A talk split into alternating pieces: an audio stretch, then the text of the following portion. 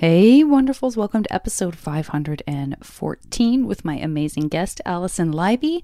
Alison was at Sketchfest with a fantastic one-person show. We're going to be talking a lot more about it in the episode, uh, but she is a phenomenal writer uh, for television and for herself and is a great comedian and so much more. So please enjoy this episode. If I sound a little different in this intro, it's because I am recording from uh, away. I am recording from out and about in the state of Texas. So sorry for all the hems and haws, but I want to get this episode up and running for you because Alison is, as I have stated many times, just in this intro alone, phenomenal. So enjoy the episode and I'll talk to you soon.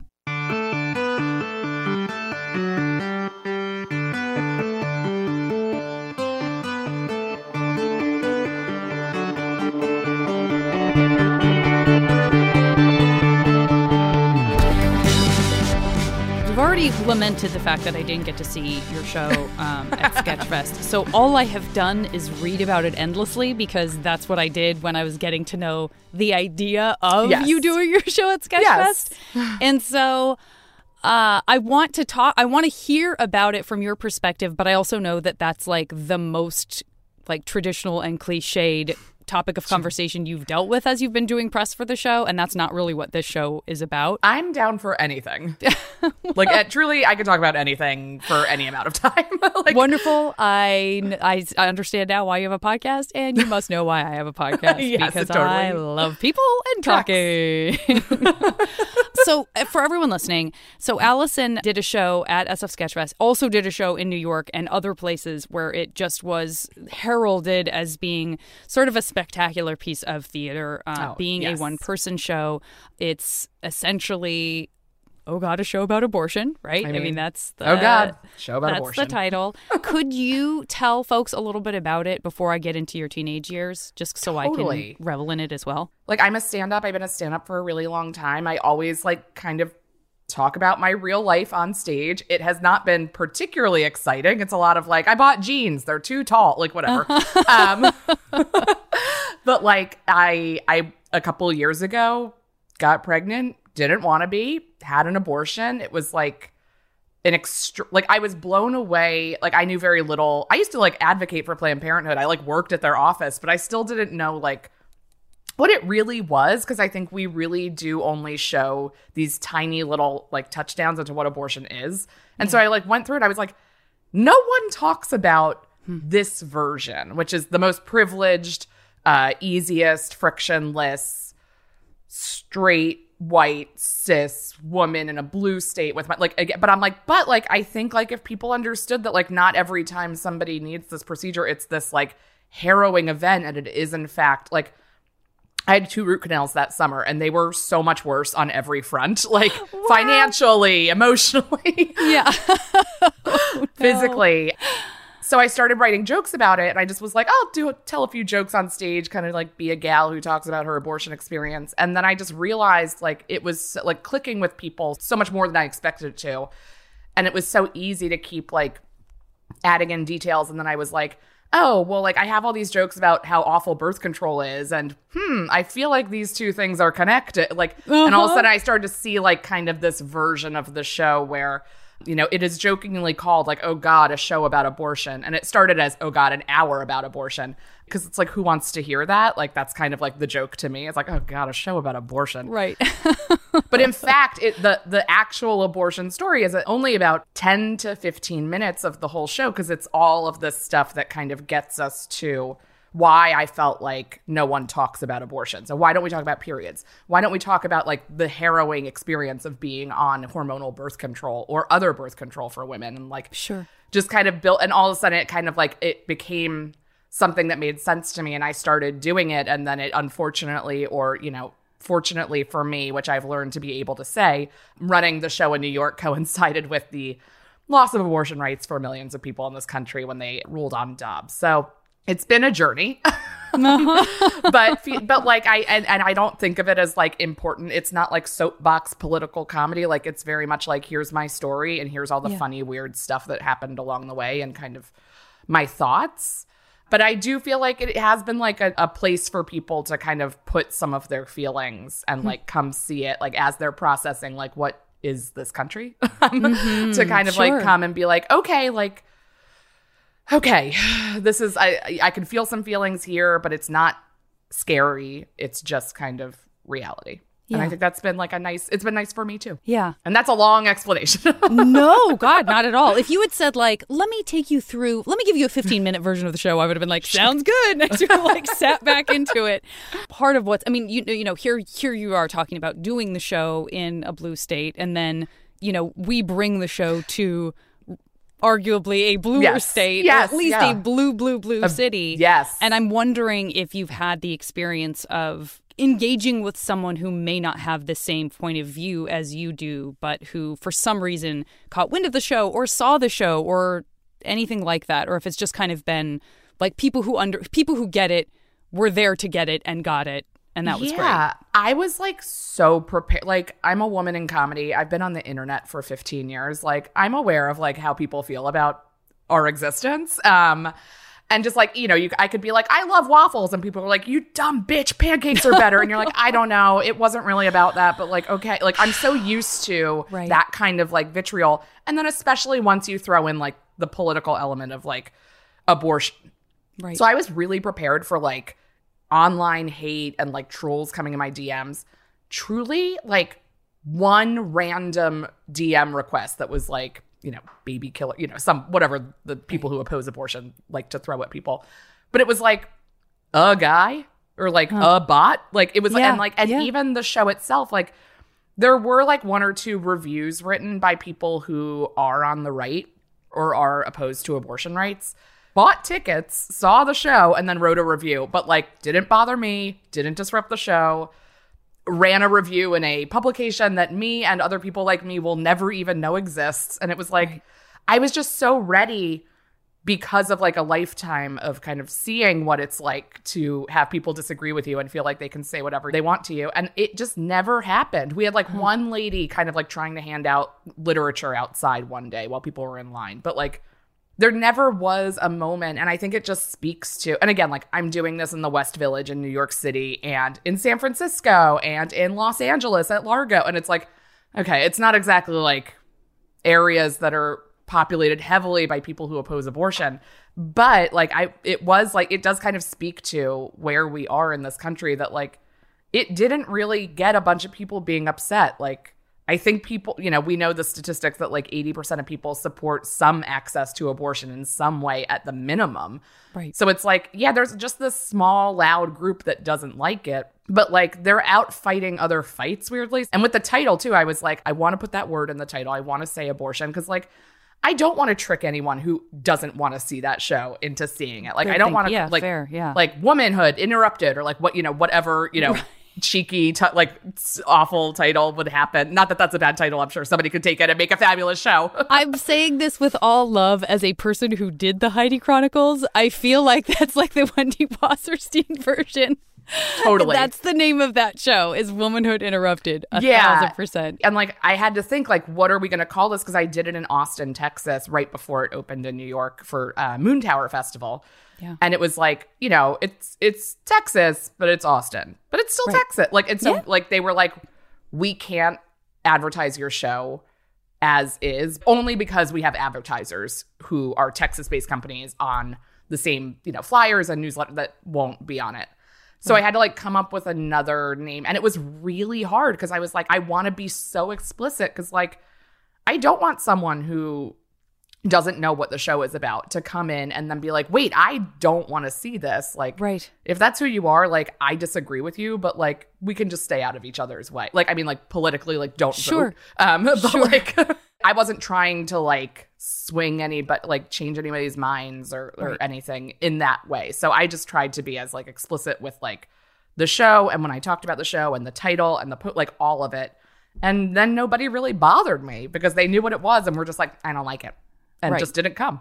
Wait, so what did you do in Austin? What was the name of the show that you I settled called on? It Not Having It, which is like not the worst. Like I was like, oh, if I had to like, I could have run with that title if I couldn't yeah. use the word abortion in like a longer run of the yeah. show.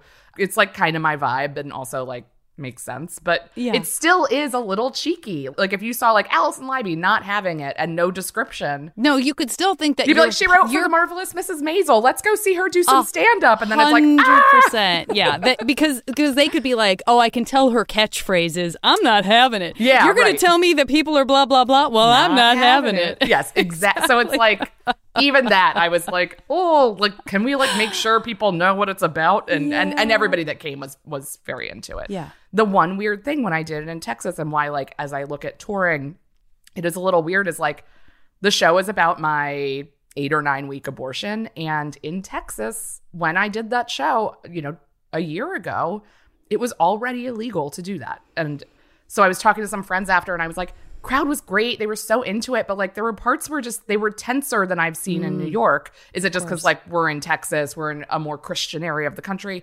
And one of my friends goes, yeah, I think it's just like we don't have this right anymore. And it was just this really eye-opening thing for me where I'm like, oh, I do this fun show about my super easy abortion that I basically could have walked to if I wasn't so lazy, like, you know, in New York. And it's like, oh, it does feel different to hear that story if you're living somewhere where there is a six-week or even a twelve-week or a total ban where it's like even this story feels unrealistic. So there is something that I'm like trying to kind of process as I move to the next phase of this show, whether it's touring or taping or whatever, of like what it might be like to watch it without access, which yeah. is a very harrowing thing to think about. Yeah, absolutely.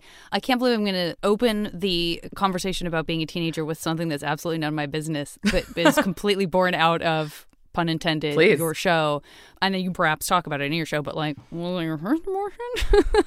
Yes, it was my Do you first. Mind telling me? Okay. I was thirty-five, so not my so, teen years by yeah. any means, which is like also not how we think of it. We think of abortion as like a seventeen-year-old and a in trouble and not like a thirty-five year old who has like a kind of annoying Saturday ahead of her. I mean, I mean, yes and no. I mean, I th- I asked that because I didn't ever have to have one. And that mm-hmm. doesn't mean that I wouldn't have. And it doesn't right. mean that uh, that I couldn't have needed one. I just got lucky in some circumstances, or I've never had kids. So maybe I would have found out I'm infertile. I don't yeah. know. You never know. Um, but but for me, like, you know, the stuff that's come up around this. And again, because I've not had the pleasure of seeing your show, I could be just like spitting totally back fine. To you stuff that you've already talked about. The thing that's sort of interesting about all of this happening at the age that I am, which is yet older than you. I mean, I'm thirty-nine now. brings up for me stuff that, you know, like I am a thousand percent positive that had I gotten pregnant as a teenager or pr- pretty much any time in between, except maybe like a certain chunk of my adulthood, yeah. um, I would have had an abortion. Yeah. Uh, without question, with, with, with or without questioning it, I still would have done it. Um, I have been present at a friend's abortion through yeah. through the whole thing. Yeah. Um, and after, and that was when I was in my very, very early twenties. And I definitely said to myself after that experience, like, I don't want to do that. Like, not that I, again, not that I wouldn't if I had to, right? But my experience with her experience, mm-hmm. and even, like, because I was not, you know, uh, slightly uh, sedated or, you know what I mean? Right. I was just right. present. Awake. um, and, and so for me, it was, like, not in a moralistic way, but just in an experiential way. I was like, mm-hmm. I don't want to do that. That this is, this was unpleasant yeah. for her. Mm-hmm. And, um, And I would rather not have to do this. But it brings up all of that stuff, right? It's like things I haven't totally. Thought about because I didn't, quote unquote, need to think about them. Yeah. In any kind of true, meaningful, like philosophical or political or emotional or female way uh, until very recently. So the fact yeah. that that's stirring all of that up for me um, has been really interesting. And so I'm wondering totally. If you've kind of had the conversation with your younger self, like, oh, this is this is a different choice than it would have been then. On some level, the panic feels less profound, or, you know, the secrecy feels less totally. Scary, or, you know, that kind of thing. I think like there's a part of me that's like, wow. And, and part of why I do the show is like, I wish people could know how easy it can be yeah. to make it a less scary. Like we talk about abortion as like the worst, scariest, biggest bad tragedy that can happen to a person, short of, you know, the three other crimes that exist above it. But like right. we talk about it in these like big capital letters. And I was like, wow, I think I wouldn't have run through my teens and twenties as terrified about everything when it came to sex if I knew, like, if I knew that this outcome is not that bad. And now, having watched a bunch of my friends have kids, I'm like, well, that seems worse. Um, that, that seems terrible forever. Um, like, you know, just like one, you know, a couple of weeks of pregnancy. And I was like, I don't know how anyone is sticking with this. It is terrible. Yeah. Um, yeah. And I was like, nothing. Um, yeah. So I do, but I do think like I had the luxury of being like so in my own skin and established in my life and confident by the time that I needed to have an abortion, that I was not like, I don't know what seventeen year old me would have really felt about all of it. And I, I grew up in a, a very liberal pro-choice house, and my mom was very vocal about her abortion rights uh, views.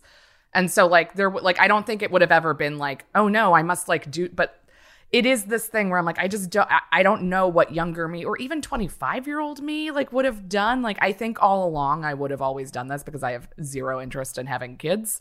Um, but it is like, I was able to be like, oh, I did. I like text my friend. I was like, oh, can you take me? I have to go get an abortion on Saturday, but like, I'll get the cab home and then we can buy treats or something. Like, it was just like so casual. Yeah. And I know there's other points in my life where it would not have felt as casual. Right. Um, right.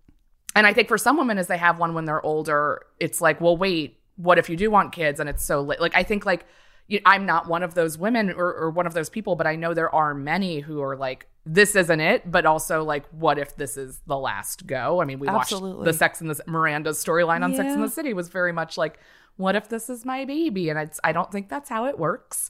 Yeah. Um, but, you know, I think there's like I mean, always. Yeah, I, that, that's that's the some of that is like, I don't want to. I, yeah. Magical thinking is, is, I think, one way of putting it. But I mean, I think I appreciate those questions that people ask, not because I believe that God has a soul prepared for a child, right. but, you know, that you're that what you're asking is, you know, if you're being honest with yourself, that you're that you're allowing am your I ready honesty now? With yourself. Yeah. Right. Like, is this is this what is supposed to be, that is, am I going to make the decision that this is what is supposed to be for me? Yes. And not back away from that. Where did you grow up? Where were you a teenager with your so, liberal family and your, your abortion rights mom? So I grew up in Maryland, and like Maryland's a very politically. Where are you from originally? I'm from Arizona. Oh, okay. Also complicated politically, I think, in very different ways. Complicated, and I'm from the bluest part of Arizona, which is Tucson, which is like an yes. incredibly blue city. Oh, I went to Tucson on a tour, and I was like, "Can we stay here for a few days? Like, it's super yeah. nice here." I had um, no idea. I had no idea the. Com- I mean, I did because we had we kept electing governors when I was a kid that right. sucked, yes. but like that was the only my only window into like the complication of that was at that level because. You know, I just wasn't seeing that in my school district or, you know, in my city. So anyway, go ahead. So, yeah. So Maryland is. So Maryland is this like overall a blue state. You have like the suburbs of like D C and Baltimore, which are like incredibly lib- and like the cities themselves. Like, even though D C is not part of Maryland, like a lot of people live over the line. But where I grew up in like around Annapolis is this like red, and it's like waspy red. It's not like Southern, it's not that like Baptist, like, but it's like religious waspy red. Like, I was one of like three Jews in my two thousand person high school, and it was hmm. uh terrifying, and I can't even imagine what it was like for the like four black students that were there too, and the like one Asian. Like, it was just like, it's just white Christian, like, could be a catalog for America based on what people think America, some people think America should be. Um, just uh-huh. like a very, like everybody had a golden retriever and a five bedroom home. And just like, it was a very wonderful place to grow up. It's on the water. I did all kinds of sports that were like water sports. Um, but the politics of like where we grew up were so, it was like assumed that everybody was a Republican, and my like Jewish public school teacher mom and my um, indigenous ancestry father who worked in D C and was like, you know, I was just like, oh, we don't belong here. But it was like halfway for a commute for their two jobs. So we were like, I guess we're well, here. That's what I, yeah, that's what I was going to ask is like, what kind of what conver- what conversations, if any, are your parents having with you, knowing that they're raising their kids in an environment that is, yeah. you know, pretty identifiably not ideal, or at least not as diverse as they would like. Yeah, I think like I think it took me like I always felt like a little othered there. Um, like when I was very young. By the time I was a teenager, I kind of like didn't care anymore. And it's not like I grew up like very religiously Jewish, like more just in culture and deli.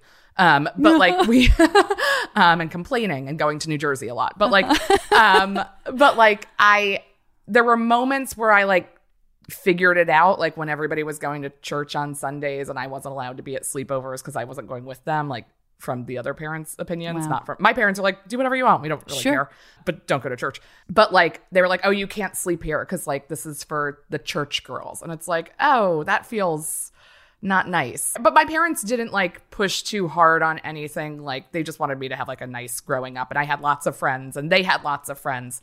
And it's so funny because like they're still there and the politics of where they are in the last, I would say since like twenty fifteen, as in, as in many red places have either like, I think a lot of red places have like kind of like peeled back as Trump kind of ascended. There were some places where they're like, we're not those kinds of Republicans. And some of them are here, but like where my parents are, like a lot of them are those kinds of Republicans. And they kind of only learned that as like Trump kind of let everybody say things out loud that were should never be thought, let alone said. Yeah. Um, and so my parents are like, oh, we're losing friends left and right. We have mm. like three friends left. And I'm like, move. What are yeah. you doing here? But they still have a couple of like little, little liberal buddies of theirs where they like sit around and they're like, what are we going to do? Yeah. So they, you know, they, they were wonderful at kind of like not making it an us, them feeling growing up. Like it was just like, well, here's what we think. And be nice and just don't talk about these things with your, you know, ten-year-old friends because they don't get it and neither do you. And we'll be nice to their parents and it's fine. Okay, we're going to take a break. I will be back after a word from our wonderful buddies at Maximum Fun.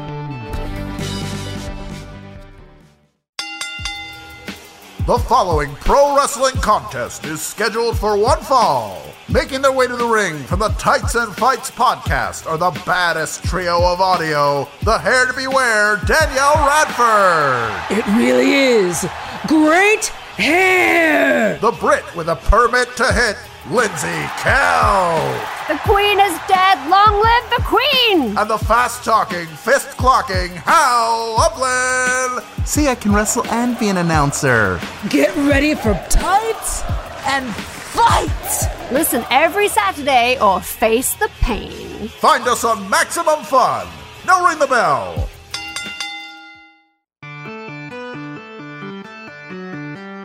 Were you going to temple at all? Like, did you get bat mitzvahed or did you? No, we did a little bit. Um, when I moved, first moved there, like there were there were a couple of other Jewish kids in the area, and there was like one temple, and we went, and my mom was like, they, because like my dad's not Jewish, and she was like, well, they don't like that I'm married to a non-Jewish person, and they don't like that you're half, and I was like, you know, I'm out. Like we just yeah. and we just kind of like, I mean, my, my my mom's family was not like religious to begin, like it's not right. like she grew up like going to temple, you know, high holidays. Um, so like we were just like, well, I guess we just like won't have a connection to like Judaism down like in Maryland. And when we would go up to New Jersey, that's when like my other Jewish friends, like from where my mom grew up, like would get bat mitzvah and I would go up for that. Or like we would go up for Passover seders and stuff, but just very, I don't know, pretty secular house. Yeah, got it. And the, you said the high school was two thousand large, so yeah, that's that one of those little. Big high schools. And like, mm-hmm. I just went home recently to see my parents, and like they knocked it down and made it bigger because it's more students now because it's Oof. like a very populated area because um, okay. it's like halfway between Baltimore and Washington. So like, yeah. everybody's parents works in one of those cities. So uh-huh. just that big high school experience of like sports were huge and like. Everybody, like, it was just so many people. two thousand yeah. kids. I yeah. never want to be around two thousand high schoolers again for the rest of my life. I didn't I didn't really love it then, and I certainly don't want to do it now. Agreed. What What did your mom teach? She taught English. She Was taught, she a high school teacher, or was she a... She taught middle school when I was in middle school, and then when I went to high school, she went to high school. And she taught not in my area, so, like, Got she it. wasn't, like, she didn't teach any of my friends. Um, She taught in the city, in Baltimore. Um But she taught English. And then when she was like fifty, she was like, I'm going to get a degree in graphic design and teach graphic design. And then she just like did that in a way that's like, I think about that now. And I'm like, that's wild to just yeah. do to take that on. Like she's just that she's like, I'm bored, I'm gonna go do something else, but like still teaching, and like loved teaching forever. And now yeah. I'm like, thank God you're retired, because like please don't go into school. Um uh, yeah. It's so she's like she's like, I can't believe I, she's like, I would love to. She was like, I miss teaching, in, you know, the act of teaching, not like the job of teaching. Right. Um but she was like, boy, am I glad that I'm done now.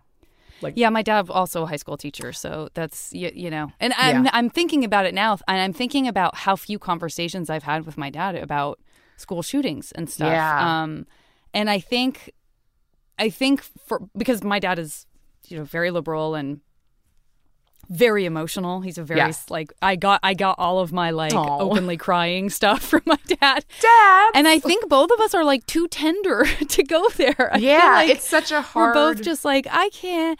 Hmm, like, is he retired I know how now? You feel about? Hmm. Yeah, is, he okay. retired qu- like right around when your mom was like, maybe I'll just like you know stretch yeah. this out a little bit. And my yeah. dad um, writes like hist- kind of history like. Um, Air, like southern uh, southern and western United States kind of like oh, ghost town and fun. History kind of books. Oh, I love that. Um, like practical, like, hey, go to this place. Here's what you should oh, see. And fun. Here's what the story is behind it.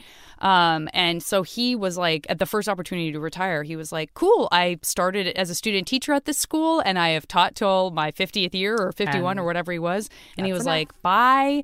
And just continued writing and stuff. Oh, that's um, so nice. Yeah, it's it, it worked out great, but it is interesting that, you know, like they were yeah. around the same age when it was like, this needs to look different somehow. Like, yeah, I, this needs sure to have a different shape to it. So, like, I feel like, you know, doing this, it's like every year is really different for me. And, oh like, God, I can't totally. imagine, like, my ca- mom or even just like my other friends with like non-entertainment jobs where like it is a little bit more like you stay at one company for a long time and like slowly or added response. Like, I'm like, oh, you mean you don't just fully change jobs every three and a half months? Like, I know, why? I know. I know. And I, in, and especially now uh, as that adult who has a very similar look to their life as you do. Yeah. Thinking about, like, I have so even more respect for my dad than I already did because, you know, I was one of his last students because he did teach at my school. Aww. And the passion with which he was still fucking teaching Cyrano yeah. de Bergerac after Ugh. decades yeah. of teaching it. Like for him, having a year away from the thing, it was like, you know, yeah, like Labor Day or Christmas totally. Or like something that you sort of mark time with. Like I think right. he, every year he'd get excited. Like, you know, right. he wasn't tired of it because of a year is a long time to pass between thing, you know, teaching works of literature that, that you yes, love. And yeah, totally. But but I, I I'm like, wow, that's but for yeah. him, it's like it was like touching in with old friends like every yeah, year, you know, totally. With, these, with the different cycle of stuff that he would teach. But he really held on to that enthusiasm, both for students and for the the actual stuff that he was teaching. And I'm just so in awe of that. Teachers are so important. And I'm so scared of like what the future looks like because like we need teachers that love teaching. It's so important. I like know. they we have whatever, to make teaching something thing. to love again. You know? know, we have to figure that and out a living. on so many levels. On so many levels. Talk about uh, daunting. Talk about daunting feelings. Seriously. So you said that you did some water sports. Yes. Um. So I was a swimmer year round, or maybe not year round from the beginning, but from six to fifteen, like super competitive swimmer. National rankings, like all of that. And then I left swimming and I was a rower all through high school and into college. And so I rowed in Annapolis and it's like the best thing that's ever happened to me. And I love it so much. It ended up being like probably why I had my first of four spine surgeries when I was nineteen. Oh, but wow. wow. Your first of four it. and you were nineteen yeah. for your first one. Yeah. Then I had two more in my twenties. I just had one, um, the first winter of the pandemic, I had a spinal Fun. fusion. So I just like took an Uber to the hospital alone. And I was like, this is not how this is supposed oh, to go. Blah. A nightmare. Yeah. But but best thing I've ever done and really, really helped. If anybody's getting a spinal fusion out there, it feels better after. Shout out. Yeah. I keep almost maybe having surgery, but now I, mm-hmm. I but I w- wouldn't be if you, I mean, I just need like, it would be yeah. disc replacement. A discectomy. And- yeah. There's, I don't know. I've had three of them and they, they've gotten so much better. So. Yeah. Yeah. Well, I got a guy. I mean, I won't bore everyone with this, but my guy is like, I I like how upfront he is because the first like the first doctor I saw was like very I mean, I know he's very good, but he's very slick and just had that sort of like, that's it. We'll get you in, get you out. I just yeah. met you. We're going to pull that disc out. You're going to be home feeling great in a day. They make and, it sound yeah, like, much easier than... I'm like, have then, you ever had this done yeah, to you? yeah, yeah. And so then when I ended up going to a doctor at U S C, he was like, I feel like there's maybe a fifty to seventy-five percent chance that this is going to relieve the pain you're feeling. And mm. I don't think that's enough. Do you? And I was like, no. Oh, that's a really good doctor. You know what I mean? He was like, yeah. unfortunately, we have to watch this. And it might actually get better on its own because your body sort of starts to, like, react to trauma and yes. sort of starts to, in some cases, like, starts to co- compensate in ways, mm-hmm. especially with P T, blah, blah, blah. Um, or it gets worse. And then, and then I'm way more confident that you will get the relief that you're seeking. Yeah, that's and the that tricky felt spot like to be in. Real. Yeah, yeah, that felt very like, okay, I just don't see the, I don't see why you would say this unless this was closer to reality. Right, because they want to do surgeries. They make money on surgeries. Yeah, like, I've yeah. seen the bills. Like, yes, somebody's yes. getting a lot of money when I have surgery. Exactly. exactly. I think it's probably like a hospital and then a health insurance company. But, you know, I assume yeah. the doctor sees a little bit of that cash. I would imagine. I have to imagine. I have to think. I have to imagine. So that was doing, because that seems... simple enough, but I say that as a person again from Arizona, so rowing has never been a part of yeah, not of exactly a big, um, you know, river or ocean town. Yeah, yeah, you do use your back. There is like as I go like this, um, uh-huh. so like it just like I think it's the kind of thing where like it's not going to ruin your back, but if your back is already prone to being mm-hmm. bad, it'll kind of speed up that process a little bit. Yep. So like yep. again, you know, disc stuff like it's not going to kill you. It's not some big terminal, th- but it is like most people have disc problems when they're in their fifties. I just started mine early because I was like getting up at three in the morning to go row a boat with a bunch of other teens.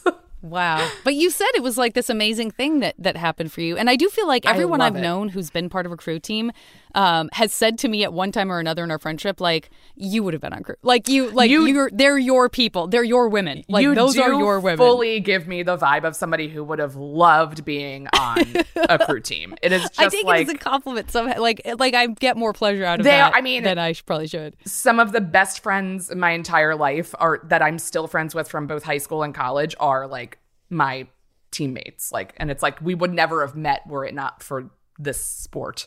And why do you think that is?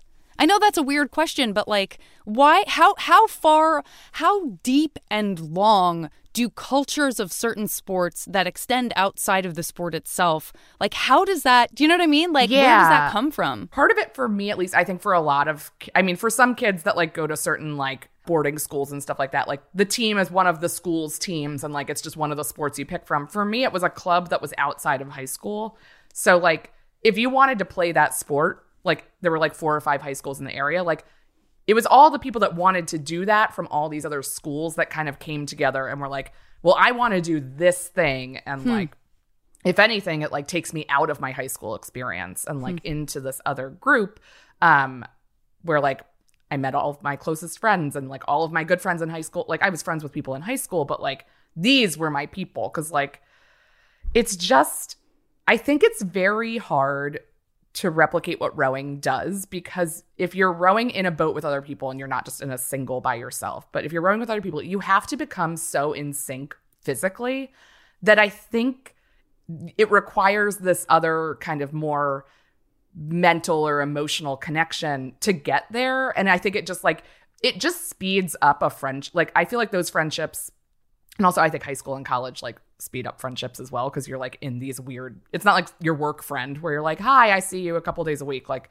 right, you're together all the time, but like it is this just kind of almost like metaphysical, like you are becoming one in this way that I think like other even team sports just it doesn't quite work the same. I'm not saying it's yeah. better, I just it's just such a like you're propelling a boat together. You're doing like you're this. Literally kind of doing the. I mean, you're doing the same motion. You're not. It's not the same synergy as like a quarterback and a, yes. a tight front end. That's, I don't know. I don't Football know is just like not not my sport. Don't know it. But like again, it's not like oh we passed the ball to each other and then like one of us scored a goal and the other set us up for it. It was like we have to drop our oars in at the exact same time or yeah. else this doesn't work. And I just yeah. think it creates this like really intense bond that I I even I've just never found it in any other. I guess like there's some like stand up like people in stand-up where I'm like, oh, we went through uh, traumatic experiences together. So we're kind of trauma bonded best friends for the rest of our lives, right? Because we were at that open mic that was just men.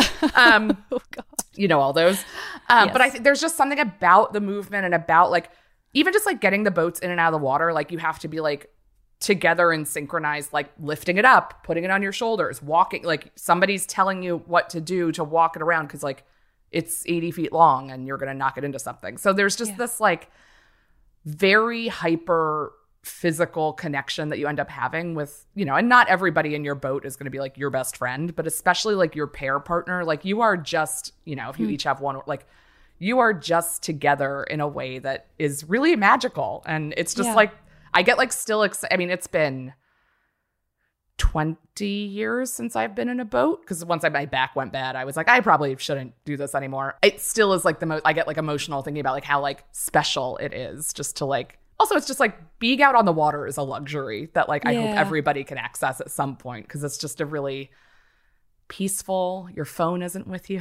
um, yeah.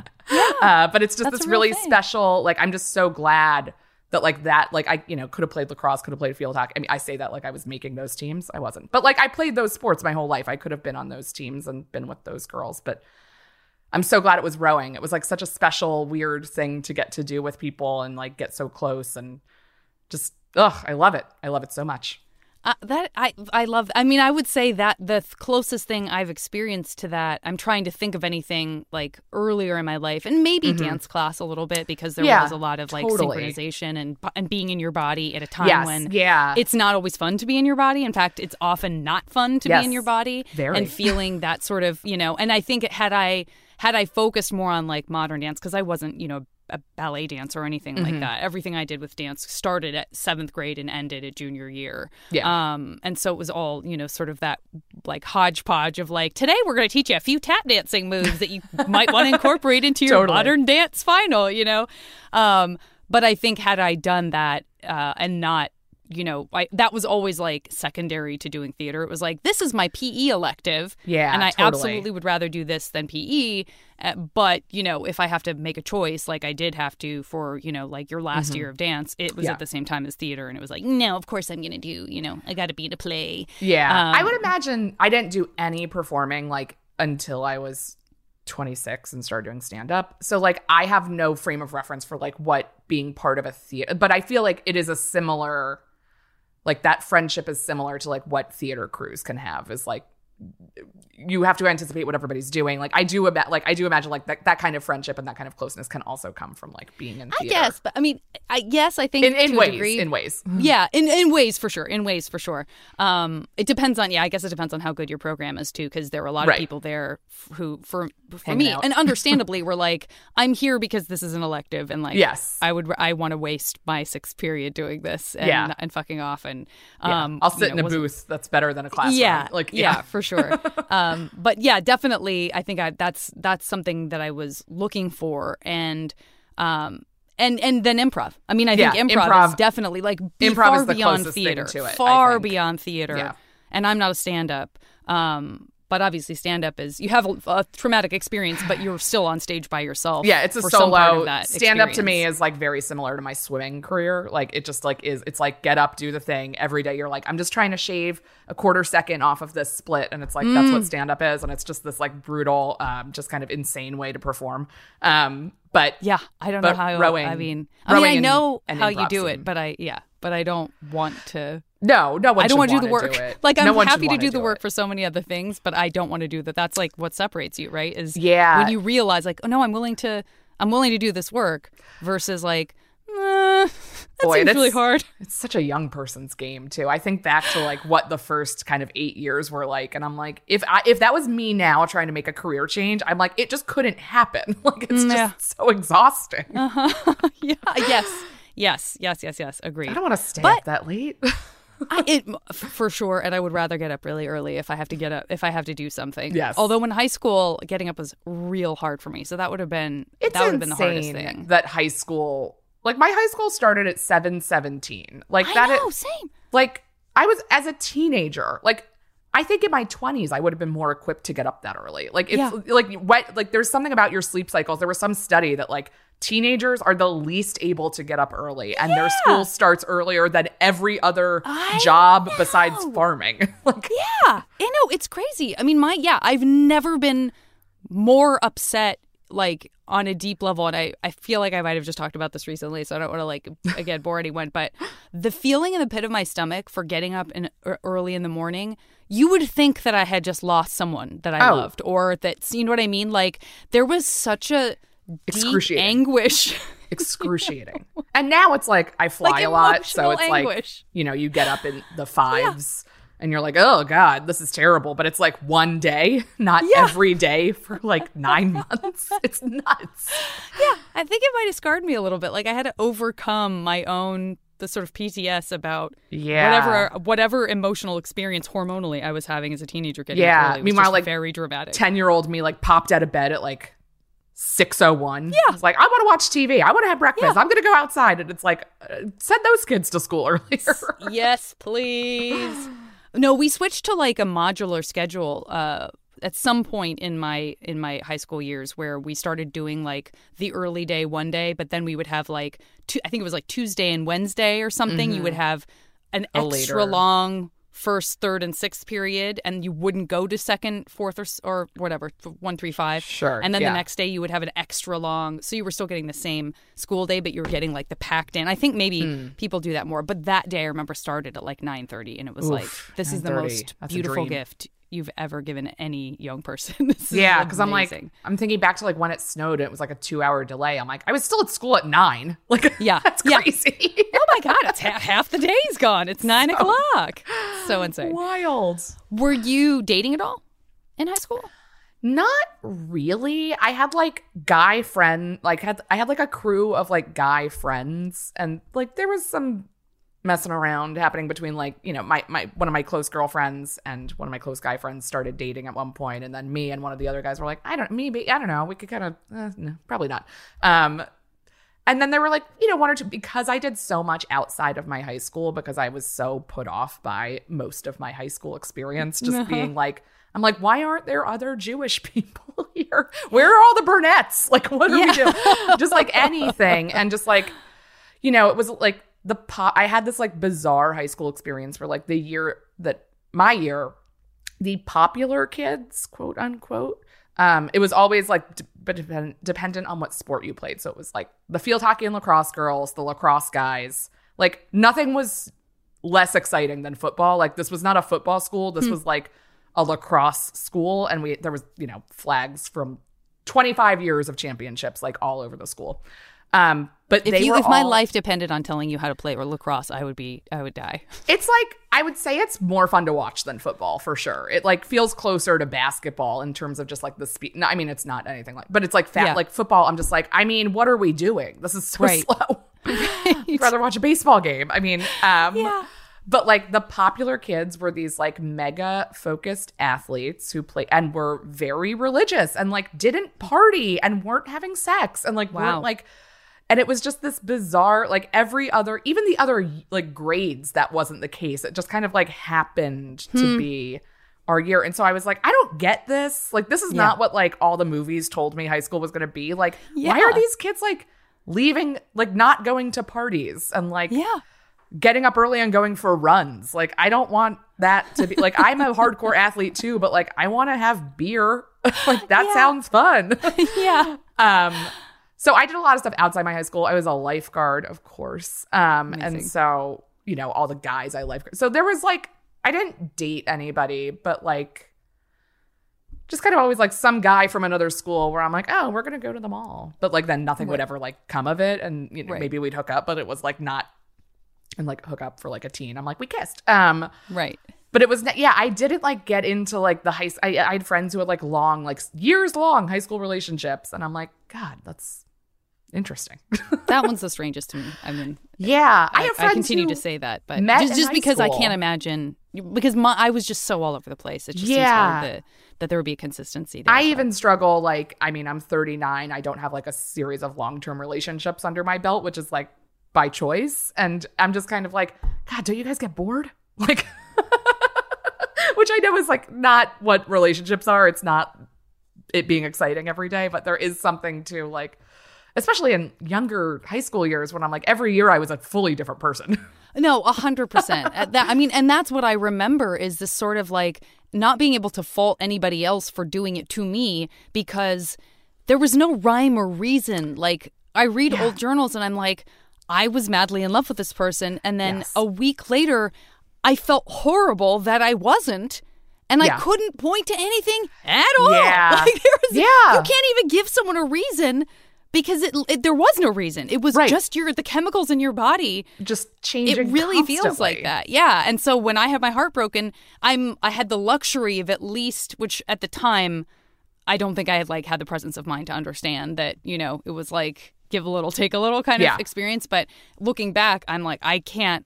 You know, I just I, I don't feel like I could ever fault anybody because no, I just felt like nobody knew what was going on with their feelings, their bodies or anything at any given time for any consistent amount of time. So those long term relationships were mysterious to me. I have a friend from home who I think they started dating our sophomore year. Uh, two people who had known each other since sixth grade and they're still married. Like yeah. we're almost forty. And I'm like, what?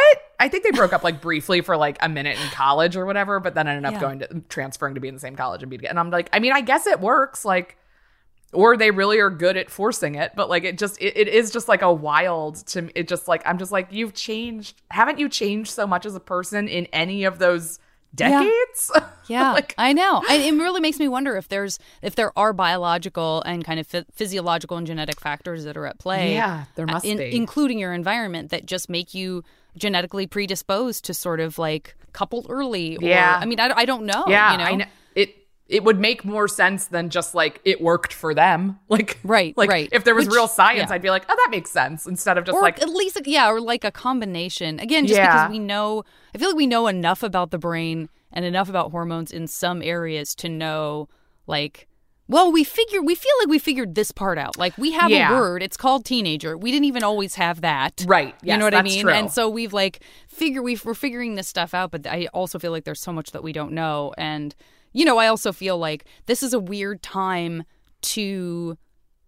It feels like it's a weird and I, and for good reason. But I feel like it's a weird time to try to put behaviors into a box with Correct. Respect to biology. Mm-hmm. And I am not the person that's going to like, I'm so no. disinterested in fighting a fight that's like, well, women are just specifically yeah, like, like this at a certain uh-uh. age. Like, that's not important enough. Like, yeah, that's right. Not, that's, that's not, not what it. This is about. And, right. and, and you don't want to make it messy for groups that already have it messy enough. Do you know of what course, I mean? At one hundred percent. But on some level, I'm just wondering because, and, and that's yeah. part of it is like, I feel like we don't have a handle on any of that enough to even say what is yeah. and what isn't. Yes. You know what I mean? Like, yeah, we just don't we just don't study the human brain much at all. Yeah. And we definitely don't study it when it comes to like really. We only study it, I think, for like uh, capitalistic gains. Like, how can you be a better worker? Like, hack your brain right. into working eighteen hours a day. Um, right. And like, we're so afraid of talking about like relationships in this country and sex and and all of that. So it's like, of course, we would never even think to be like, I wonder if there's like a chemical reason that like certain people come together and certain people couple early or stay together or like whatever, like whether it's like a heterosexual couple, a gay couple, like non-binary people, like what, like it's like, well, isn't there something we could look at? It would be interesting. Absolutely. Oh God, absolutely. This place. Okay, we're going to take a break. I will be back after a word from our wonderful buddies at Maximum Fun. Hey, when you listen to podcasts, it really just comes down to whether or not you like the sound of everyone's voices. My voice is one of the sounds you'll hear on the podcast Doctor Game Show, and this is the voice of co-host and fearless leader Joe Firestone. This is a podcast where we play games submitted by listeners, and we play them with callers over Zoom we've never spoken to in our lives. So that is basically the concept of the show. Pretty chill. So take it or leave it, bucko. And here's what some of the listeners have to say. It's funny, wholesome, and it never fails to make me smile. I just started listening and I'm already binging it. I haven't laughed this hard in ages. I wish I discovered it sooner. You can find Doctor Game Show on Maximum Fun dot org. I could talk to you forever. I just looked I at the know. clock and realized I'm going to keep you so long if I don't get into this MASH game. um, but we do need to get into the MASH game. It's I mean, key. We have to. Be- because I want you to be able to leave with this future that is going to be, uh, I feel very confident, quite fabulous. Yes. Um, with zero downside. So um, I did, th- there are a couple of things that um, maybe will sort of uh, unlock about your high school years oh, uh, sure. through the MASH game. Yes. Um, I played a lot of MASH. I do remember that. Okay, good. Okay, good. This can be honoring your high school se- self and your high school sensibilities and, and crushes and all that kind of stuff, or it can be a complete departure from that, because I'm interested in giving you this dream life oh, sure. for Alison of today. But I would like to start with three places in the world that it would be fun to have a, a, another residence. Like oh. you, we, and we can sort of teleport you there. Okay, sure. I mean, I would have definitely said New York as a kid, but because I live here now, let's think of some different ones. I'm a beach person, so like I would say like the Bahamas would have been Great. Something I would have definitely said then. So I'll say the Bahamas. Great. But adult me is like, well, I would say the Maldives, but they're going to be gone soon, aren't they? Um, just like uh, most of the uh, island. Yeah, let's say the Bahamas. Well, that kind of covers like both old and Great. New me. Paris, Great. You know, which I did end up studying abroad in Paris in college. So I oh, cool. briefly fulfilled that dream. How was it? Oh, it was fabulous. It was I did a good. Summer instead of like a semester just because I That's was what like, I did, but not yeah. in Paris. It was so like, yeah, the summer was kind of the way to go because I like didn't miss a step with like anything socially happening at school. Same, yeah. And then um, I'm going to say Los Angeles, as like unexciting as it is to say like I want to live in L A when like I fully have that uh, possibility now. Yeah, and but in this case, you don't give up New York. Yes. See? Yeah. It's mm-hmm. like it's like ultimately I'd love to pay um, two mortgages. So um, isn't that all You're being of our very goals? Grounded about this. I'm concerned. You're being very grounded. There's no mortgage. There's no problem of that about There's your no mortgage, mortgage in this in this in this other MASH reality. I don't have one mortgage. I don't know why. Yeah. Well, listen. So let's start there. Let me use grown-up words. That's yes. just what that's what people say. Yes. So in this alternate reality, you are getting paid extremely well for okay. whatever alternate universe career mm-hmm. you want to try out. And I'm not committing it, you know, you to it for a lifetime. Sure. You get to try it out and just like enjoy oh, the great. Highlights. Definitely marine biologist, Wonderful. Which is both like something I always like liked and when I was growing up living by the water, but also is like a fabulous Seinfeld reference to George's fake job. Um, one hundred percent. One of the best episodes of all time. Fashion designer was high. Like as a woman who wears like basically the same outfit every single day, I, it always, I'm like, I can't believe I'm so into fashion. And I'm always like, T-shirt, jeans, sneakers, leave. I have to buy a dress and I like fall on the floor in a panic. But I'm just like, I've read every issue of Vogue. It's different. Looking at it on something or somewhere that's yeah. outside of your own responsibility to like totally. What it means to pull up a top. You know what I mean? Like yeah. that's a different experience than yeah. aesthetically admiring something. Exactly. You know? I'm like, oh, I could walk through a store and be like, gorgeous, gorgeous, gorgeous. And then like, yeah. I don't have to negotiate like my body. Oh, in heavens it. No. no, no, no. But love, love, love. What I think about me and like. All of those really fun games that we get yes. to play when we go shopping. Oh, yes, indeed. Um, yeah. Marine biologist, fashion designer, um, novelist. Great, great. Okay. Three movies that you can jump into whenever you want. You're not reliving the plot. You're just in that world, interacting with those characters whenever you feel like, for as long or as short as you want to be in there. I mean, When Harry Met Sally would just be like a like an easy, I could walk out my door and I'm like, I'm there. Um, mm-hmm, so mm-hmm. I'll say that one for mm-hmm. uh, just the ease of my brain being able... I will say I am so bad at movies and so good at T V in terms of oh, watching can, it and remembering. We can adapt it to T V, too. You can jump into T V sure. shows as well. Absolutely. Okay. Um, I was obsessed with E R when I was younger. Great. Like, just like that. I watched it with my parents. It was, like, exactly, like, the first real drama I ever watched. So I'm just like, I would love to work in a hospital. And it's like, in reality, of course, I would never. I don't even right. like going to a hospital. I don't like knowing that there's one nearby. It sucks. I mean, I like knowing there's one nearby, but I don't want to have to yeah. interact with it ever again. Yep. Um, but the not, E R version, yes, not please. My favorite. And um, God, what are some? I'm gonna say something crazy. I'm gonna say Days of Our Lives. It's, oh my God, I love it. Which my I mother um, watched religiously. It's the only thing religiously that happened in her house. Um, she watched it, ever, and she would tape it on a V H S and then watch it when she got home from school, which is when I would get home from school, and we would like. While she was like doing stuff around the house, we would watch it together. And so I'm very aware of like everything that happened in Salem. So. Oh, I love it. I love it. I love my friends that are that are and I have one who's like swears by General Hospital. It's like, no, yeah. no, I will like ride or die. I love General Hospital. I totally missed out on mm-hmm. all of the kind of soap stuff, but I really respect it for like talk about like having to keep people's interest and like getting you Every invested day. in characters where you are genuinely like nervous about something that's happening in the plot to where you're like, I need to watch it as soon as possible. Yes. And you're is. doing that every day, weekday. That's outrageous. It's such a feat. Like, as somebody who's like, as people who are like in the industry, obviously, like just like when I think about like they're shot so cheaply and there's like yeah. no budget and it's like you have to pull off so much. Like, it's just yeah. an impressive, like, you write an hour-long show for every day? Like, even it's crazy. The Tonight Show doesn't do that. It's half an interview. I know. It's serialized. I mean, it's bonkers. My favorite thing that would happen is they would bring back old actors into new roles all the time. Uh-huh. So it's like, isn't that Roman? And it's like, no, his name is Jeff now. Um, it's like, just like just like this small, dumb world that just like keeps getting weirder. I just like, I could fall into that world in a heartbeat. I absolutely love it. I'm so glad you said it. So you mentioned fashion. I am going to unilaterally make equal. Okay. Every style is comfortable. Every okay, style is great. as comfortable as a t-shirt Fabulous. and jeans. So three kind of styles that you would love to sort of try on, and Ooh, they're fabulous yeah. on you no matter what, you know, no matter what you think they're going to be, it's fabulous. Ugh. And you just get to like preen and prance and feel great. I love that. I always wanted to be somebody who could pull off like boho chic. Great. It's like absolutely the antithesis of my personality in every way. But I'm just like, I want to wear something flowy that's embroidered. It looks so nice.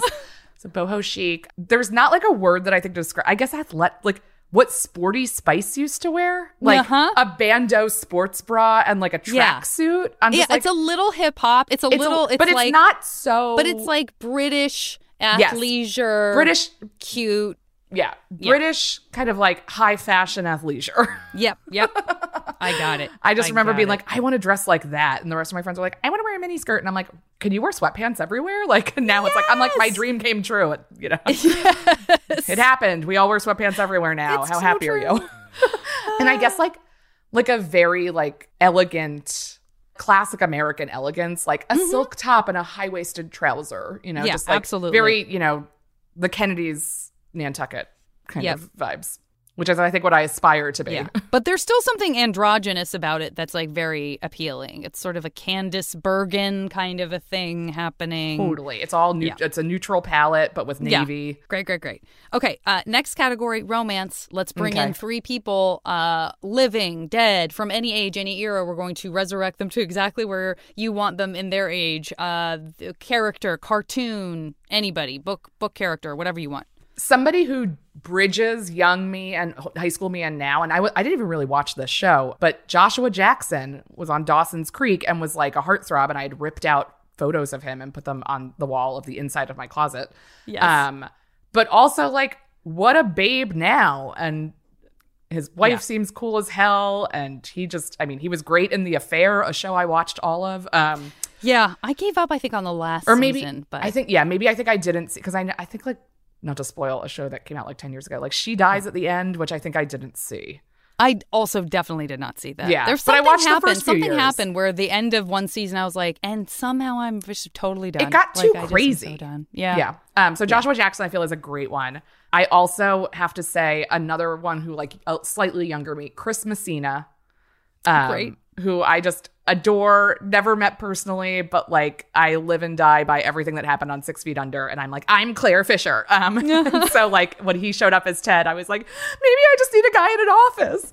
Um, yes, but also, you know, fabulous, both comic and dramatic actor, and so so handsome. Yeah, and uh, I'm just gonna throw in Tom Hardy for fun. How um, fun? Why I mean, not? Why not? I'm not. I'm not marrying you to him. You yeah. don't know. Yeah, maybe. Maybe yes, maybe no. We don't know. Just have some fun with those lips, and I mean, then uh, so, we'll see. He's been in so many movies where they cover his face, especially his mouth. And I'm like, in what world is this casting um, making sense? Like, show off those lips, baby. Did you watch, um, I always forget what it's called because it doesn't, like, the his t- the T V show that lasted for a season? No. That's like him making he... gunpowder? Yeah, I didn't. What I think I know what you're talking about. But I, I recommend it. Okay. I recommend it. You okay. see his face every episode. I love him. I mean, and it's interesting, and I'm I'm I'm sorry for whoever's listening who who knows this, but um, because it's one of those, it's like a single word that sort of doesn't mm-hmm. really seem like it gives you any clue as to what the show's about. Titles of shows are yeah. complicated, but uh, but it, it's I think it's out there somewhere. I wish that they had made more. It was um, you know, it sort of had that like, uh, it wasn't like Penny Dreadful in that Mm-hmm. Um, it was, but but it sort of it did it was that sort of weird like like sm- foggy period piece. Yeah, like, yeah, yeah, yeah. You know, oh, this is rough, rough living. I, uh, yes. you know, okay, fan yeah. yourself, I can think, yourself. I think I know what you're talking about. I'm gonna look it up and like just.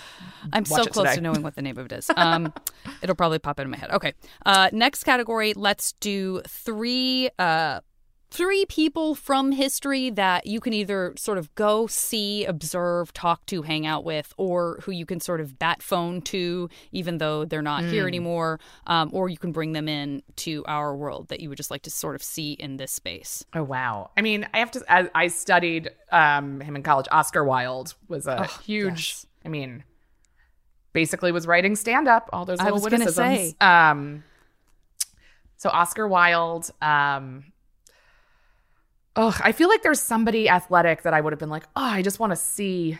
I mean, I, oh, I'll say Prince because I just never got to see him in concert, and I really right. would have liked to have seen Prince in concert. I feel like Oscar Wilde would be happy that you also chose Prince. Yeah, they feel kind of like like we would go to that concert together. Absolutely.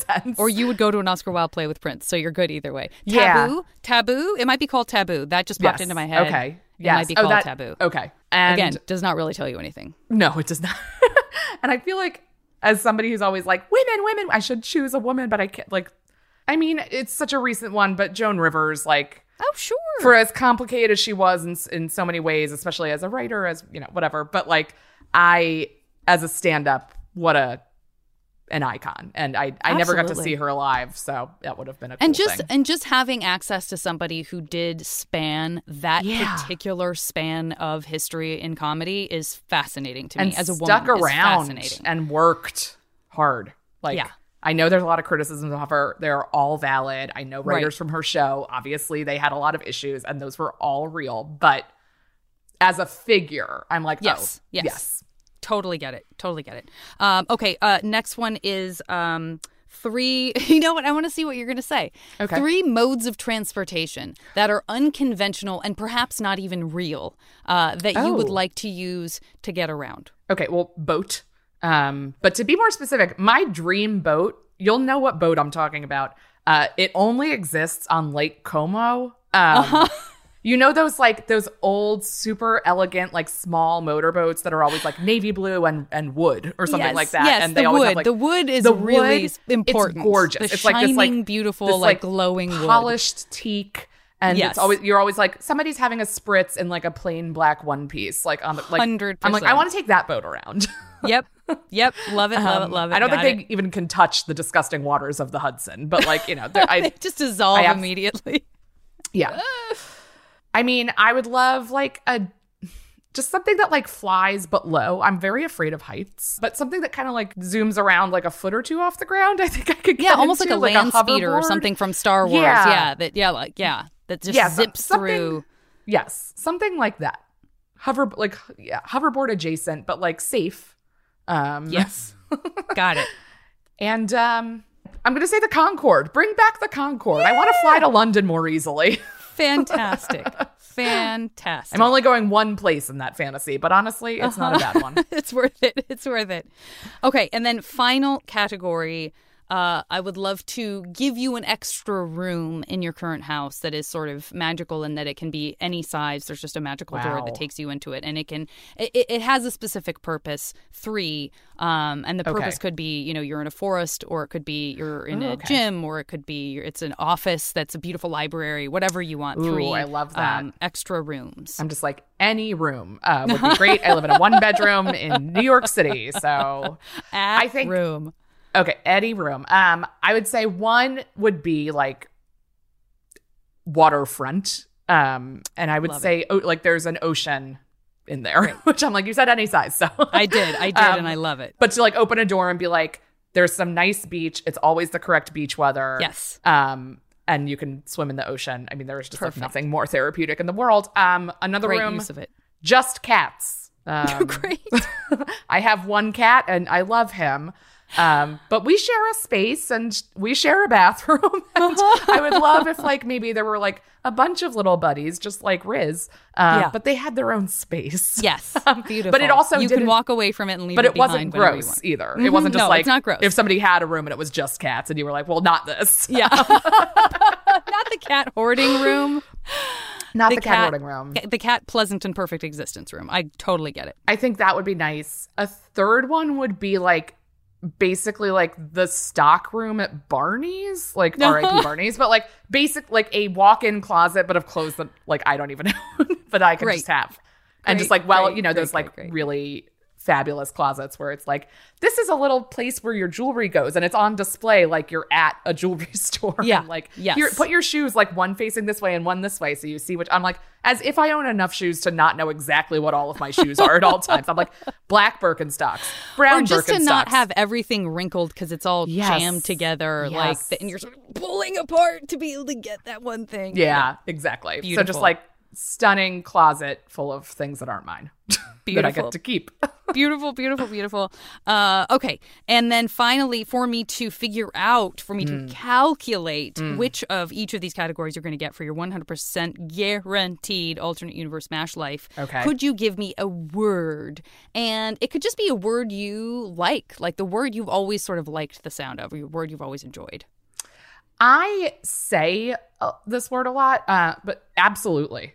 Like that's Great. like my that's like my agreement word, um, but it's also an adverb I use all the time. I'm sure that like my editors when I write stuff are always like, okay, so we dropped fifteen absolutely's from this draft and it makes more sense. But I'm like, yeah, absolutely, great idea.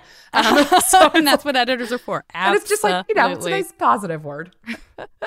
Okay, I am going to do some non-math. Okay. Um, this is a great opportunity for you to tell people where to find you, oh, sure. what to pay attention to, what to see, how to I'm do it, plugs. all that kind of stuff. Yeah. Plug it up, vamp it up. It's all. Um, well, depending on when this comes out, I am touring. Oh God, a show about abortion. Um, a little bit. We have a couple dates. Um, but I'll be in Boston and in D C in June. So you can follow me because those haven't been quite announced yet, but they are coming. You can follow me on Instagram and Twitter at Alison Leiby, A L I S O N L E I B Y. Um, and I'll be like posting all about when those shows are happening, and then like more cities to come. We're just kind of like looking at what the summer is. Um, in case there's a writer's strike. So it's fun. I have that coming up. I also, I have a podcast, as you could probably tell from how much I talk and how much I love my own voice. Uh, and it's, I do it, uh, it's called Ruined, and I do it with the very funny Hallie Kiefer, and it is now a part of Crooked Media. So if you're a Crooked fan, uh, you can find us there, but also it's no different than if we weren't there. You can just, wherever you get podcasts. But the premise is I hate horror movies, and my good friend Hallie is a lover of the genre. And I'm always like, well, can you just like tell me what happens? Because like I'm not going to watch it, so you can spoil it for me. And basically every episode, she tells me the entire plot of a different horror movie that I've never. I've only seen four horror movies in my life, so like that was easy to not cover. But like, so we do all the movies, we play fun games. It's like a really great time. And if you like horror movies, she's an expert, knows everything, an excellent storyteller. And if you don't like them, it is not scary. And so you can just kind of like find out, like when Hereditary came out, I was like, I need to know why this movie is what everybody's talking about. I, I need to listen to that episode. I need, um, that's that. I need to listen to that episode because that is definitely a movie that based on people knowing I do like a certain type of horror movie, we're yes. very quick to say, don't see this. No, it's like, yeah, because there are ones that you can see. So like, it's like, look, I love Scream, the original Scream. I haven't seen yeah. the, the the newer ones, but like, that's fun. I can I like, like understand. Spooky, haunty, but I don't like jump scary, and I don't like gore, like disturbing gore. Or Hereditary, from what it sounds like, is like, Hallie was like, it's just like, two hours of dread and discomfort plus other horror stuff. Like it's a be- like it's kind of like a meditation on grief, and so it's just this like deeply yeah. upsetting film from start to finish. I'm like, yeah, I'll, but I'll even never just, like, see it, so I'm gonna listen to your episode. Other movies where I'm like, oh, this got referenced on The Simpsons Treehouse of Horror. Now I know what movie we're talking about. Like uh-huh. it's just like finding out all these like social cultural moments that I was always like, oh, that's something, isn't it? It's like uh-huh. yeah, it's a movie that like that millions like of something. people have seen. yeah. So yeah. listen to Ruined. Great. Do it. Guys, I have this uh, okay. this future. I'm feeling very good about it. Here we go. Um, there's just a lot to love here. Uh, I first want to congratulate you on, I'm going to start with your shack in Paris. Uh, oh. Listen, you did not get a, a mansion, apartment, or house, but it's a shack I'll in Paris. Shack I think we Paris. all know that if you're going to have a shack, it's going to be in Paris and it's going to be fabulous. Yeah, it just means it might be a studio. I don't hate that. That that yeah. wouldn't be much different from like the last, like, you know, I lived in a studio for many, many years of my adult life. yeah. Yeah. It's uh, the, again, okay. Paris, Paris, you're set. Fun. You're oh, totally fine. Um, also, I feel like if you want to upgrade, you are a fabulous fashion designer. So well, that's the city uh, that to do with it, as you know? Well. You know what I mean? And so, and that actually, you don't have the Barney's stockroom, but you don't need it because you are a fashion designer. It's really worked out. So you get to just go in and enjoy all the cats. I lo- oh, great. Oh, God. Nobody's damaging just, anyone's furniture, clothing, or designs. Is, that's great because it's a small place. Everybody's just existing in their space. It doesn't stink. It's just a perfect oh. cat room. All the kitties. I am one hundred percent sure that Prince is going to want to come in and just sort of check it all out. Perhaps yeah. you're designing clothes for him as well. That I mean, seems entirely plausible. I love that. I love the fact that you can take the Concorde whenever you want. And... I mean, great. It makes sense. So yeah, Europe-based, no longer existing airplane. No, we brought it back. Maybe Bring with it back, zero ramifications to anything, including the yes. planet. Yes, uh, great, because obviously a nightmare. yeah, yeah. But the Concorde, you know, that's that sort of this whole Parisian London mm-hmm. experience yes. with fashion also uh, explains why you are you have such uh, a fantastic wardrobe with a sort of uh, sporty spice. Oh, great, um, great, very great. Cool, very comfortable, but still kind of sexy. Mm-hmm. And uh, we're definitely in know, fantasy world. Fun. That's what I'm wearing. yeah. So you're golden abound. There. Great. I want to also congratulate you on your ability to jump into When Harry Met Sally whenever oh, you want. Perfect. You've got enough going on that you're going to want that like beautiful New York in the fall yeah, experience as well. Washington as... Square Park in a sweater. Yeah. Are you kidding me?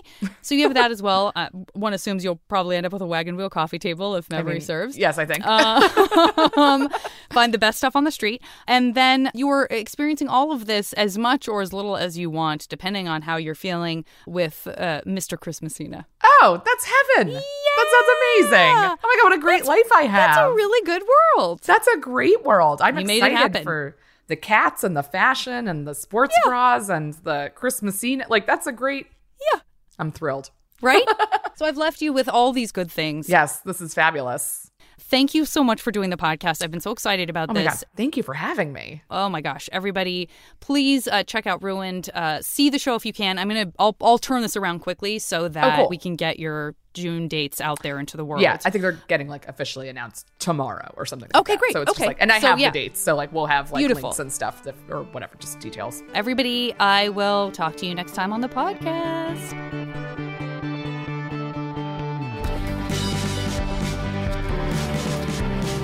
The show is recorded by me and edited by Julian Burrell. And as always, the J V Club theme song is Back Before We Were Brittle by the amazing Say Hi. Remember when we could save kittens from trees or lunch on skyscrapers, bring the villains to their knees. Maybe we should move someplace new and build time machines to go and get us back.